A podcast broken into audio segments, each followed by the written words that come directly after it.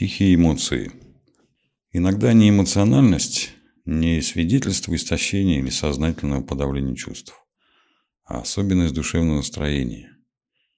Не нужно винить себя в бесчувственности или холодности и пытаться принудительно заставить переживать реальность ярче.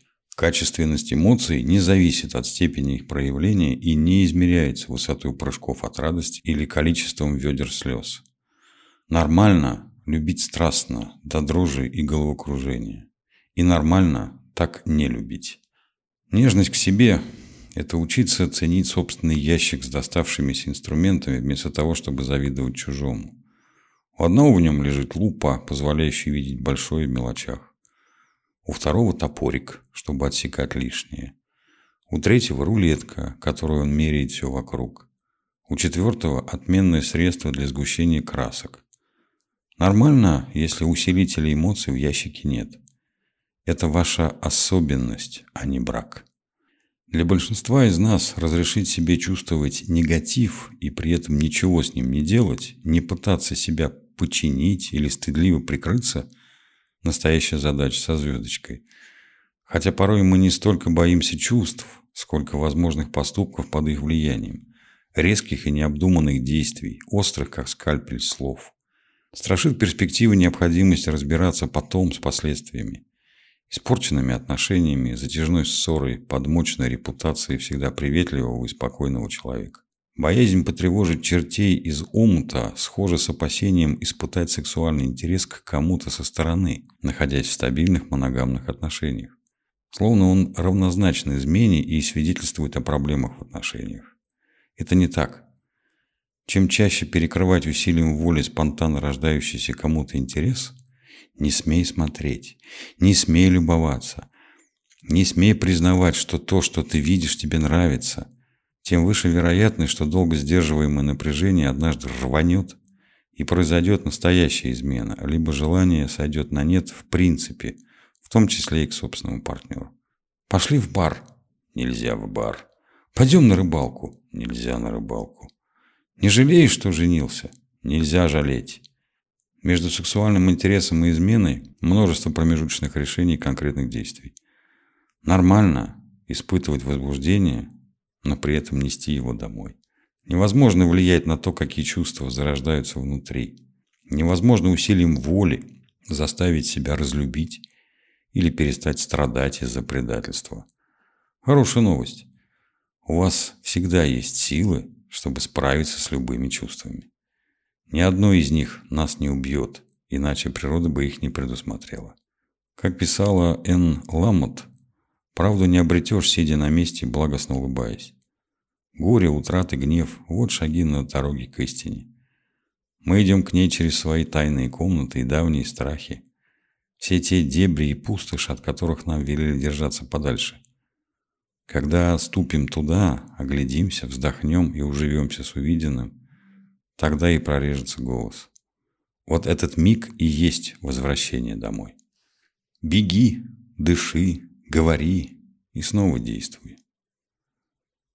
Самое сложное в мгновениях сильных чувств – это не забывать дышать. Ощущать, как адреналин разливается по телу, но дышать. Сознательно, не разрешая себе замереть, отключиться от происходящего. Мой опыт показывает, что мышцы запоминают состояние онемения лучше всего. И потом требуются долгие часы расслабляющих телесных практик, чтобы смягчить последствия заморозки, превращающей тело в соляной столб.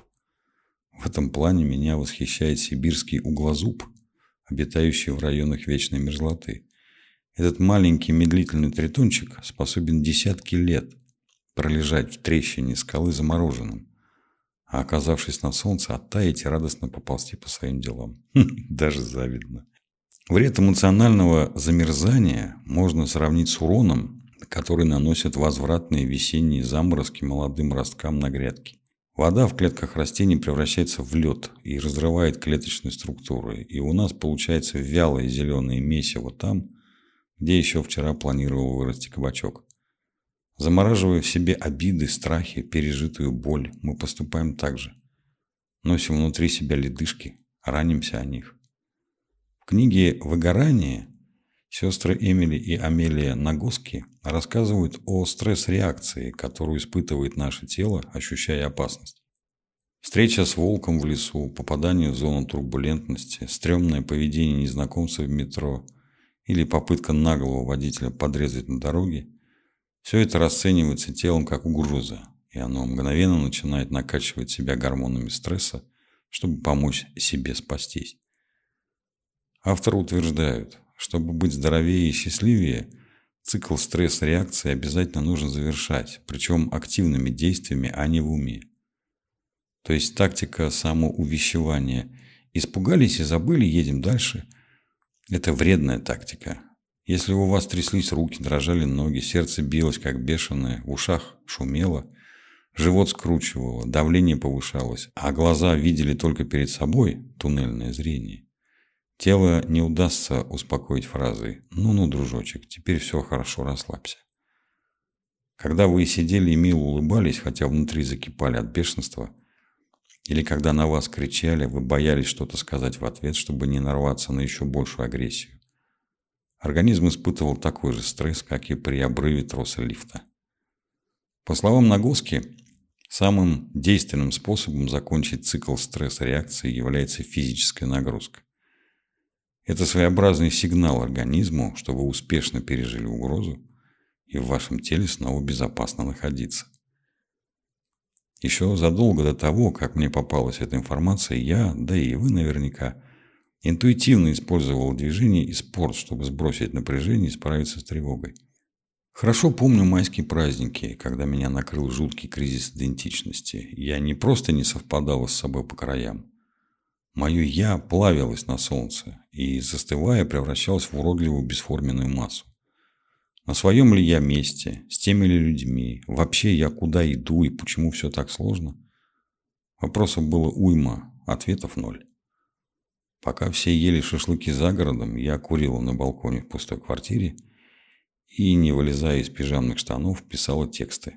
Взяла работу на выходные, не умея и не позволяя себе остановиться. Я была на излете своей карьеры в должности главного редактора. Истощенная нагрузками, одиночеством и тем, что после развода прошло полтора года, а у меня так ни с кем и не получилось завести отношения, разве что в тупик. За окном наркотически сладко цвели яблони, каштаны и черемуха, а я клацала по клавишам и заедала внутреннюю пустоту вареной сгущенкой и пятью-шестью пачками мороженого за раз. Нещадно толстела и ненавидела себя за это. ела, чтобы еще больше выбесить саму же себя, усугубить и без того полный раздрай внутри. Дойти до предельной точки, вывернуться наизнанку. Умереть и родиться заново, но уже какой-нибудь другой. И хоть кому-нибудь нужный. Поздно ночью, когда я уже спала, пришла смс от бывшего мужа. Он писал, что его новая женщина – это персональное чудо, что он счастлив, что любит, что «Господи, Боже мой, тебе не передать, как это здорово!» Мое сердце пропустило два удара, а из левого глаза выкатилась, медленно сползла вниз и затекла в ухо слеза. Похоже, у моего болота саморазрушения, жалости и ненависти к себе все-таки были пределы – так теплой майской ночью с ее шорохами, вином и падающими звездами я впечаталась в самое дно. На следующий день я проснулась в 4.30 утра, взяла лист бумаги и начала строчить как бешеный свой манифест, где, не стесняясь в выражениях, написала все, что думаю о себе, своей жизни, своих перспективах. Почерком отличницы, красивыми печатными буквами, почти капслоком. Никто не решит твои проблемы за тебя. Никто не придет и не спасет тебя, потому что ну сколько можно уже страдать. Никому не интересны твои красочные депрессии. Да и черт возьми, никому не должны быть. Так что вытри сопли, надень кроссовки и беги. Беги, пока не упадешь от усталости, а когда упадешь, ползи по направлению к дому. Я поднялась с постели, натянула кроссовки, погладила ошалевшую кошку и побежала.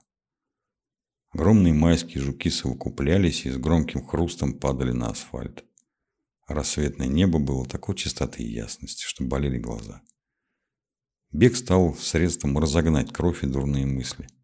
Иногда я бегал, чтобы не оставалось сил плакать. Восемь месяцев в году я натягивал старые розовые треники, лежавшие в шкафу еще с подросткового возраста, вставляла в уши музыку и отправлялась на свой ежедневный марафон вдоль трассы. Иногда я буквально за шкирку вытаскивал себя в душную, плотную, горячую ночь, чтобы не оставаться одной в дешевом отчаянии темноты, а бежать. Пусть захлебываясь слезами и соплями, но двигаться дальше. Через три километра слезы высыхали.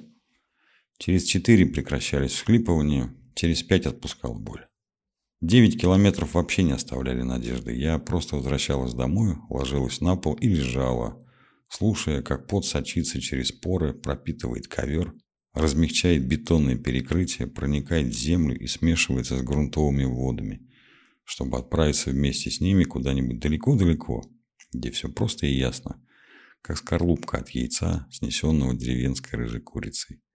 Ночь темна перед рассветом, а спорт действительно может помочь проработать стресс. А знаете, что точно не сработает? Сидеть и говорить себе, что все позади. Завершение цикла – это не умственное решение, а физиологическая трансформация. Вы же не приказываете своему сердцу биться, а кишечнику переваривать еду. Стресс-реакция не подчиняется вашей воле. Просто дайте организму то, что нужно, и пусть он занимается тем, для чего предназначен. Столько времени, сколько потребуется. Как еще можно помочь себе справляться с наплывом чувств? Попробуйте что-нибудь из следующего. Надувать мыльные пузыри, желательно гигантские. Это отличный способ сконцентрироваться на дыхании и успокоиться благодаря медленному выдоху. Трястись, чтобы не трясло. Когда я чувствую, что мышцы из-за стресса превращаются в камень, я стараюсь расслабить их с помощью тряски. Включаю музыку, закрываю глаза, ловлю ритм и превращаюсь в древнюю женщину, танцующую у костра при полной луне, которой все равно, как при этом выглядит ее попа. Спойлер, как желе. Я далека от эзотерики, но еще ни одна медитация, массаж или занятие фитнесом не приносили мне настолько быстрого эффекта восстановления, как тряска в рыжих домашних штанах у себя на кухне. Давать пугающему имена. Назови, чтобы приручить. Name it to tame it. Постарайтесь максимально точно сформулировать, что именно вы чувствуете, на что это похоже, как проявляется в теле. Чем глубже у вас получится войти в контакт с ощущением, тем быстрее оно отпустит. Представляете, волна накатывает, и волна уходит обратно в море. Лежит песок и ваши ноги, но оставляет вас на берегу, живой и невредимый. Приседать, если испугались. Пережив стресс, завершите стресс-реакцию любым физическим упражнением, которое придет на ум. Идея закрыться в рабочем туалете и 20 раз подпрыгнуть после тяжелых переговоров может показаться бредовой – но тело снова вспомнит, что быть вами безопасно, а не отложит испытанное напряжение во внутреннюю копилку. Памятка нежности к себе. Первое. Вы имеете право чувствовать что угодно, когда угодно и как угодно долго. Нет неправильных, некрасивых или неуместных чувств. Они все ваша правда. Второе. Только вам решать, как проживать свои чувства, с какой интенсивностью и какими способами, при условии, что они не приносят вреда окружающим. Никто не может советовать вам забить и расслабиться, если единственное, чем он вложился в вашу поддержку, это своим дурацким советом. Третье. Вопрос к себе «мне понравилось?» всегда лучше, чем «что обо мне подумали другие». Четвертое. Не берите себя на слабо, когда голодны, не выспались или устали. Лучше возьмите себя за руку и увидите туда, где можно раздобыть тишины, чая и бутербродов. Пятое. Не требуйте от себя ярких чувств. Искренность не зависит от громкости, благодарность не нуждается в спецэффектах. Насколько можете нагреться и посвятить, настолько и хорошо. Шестое. Вы всегда имеете право сказать Пожалуйста, не кричите на меня. А если вам пытаются всучить чувство вины, его можно не брать. Как отказываются от рекламных листовок в переходе метро. Спасибо, мне не нужно.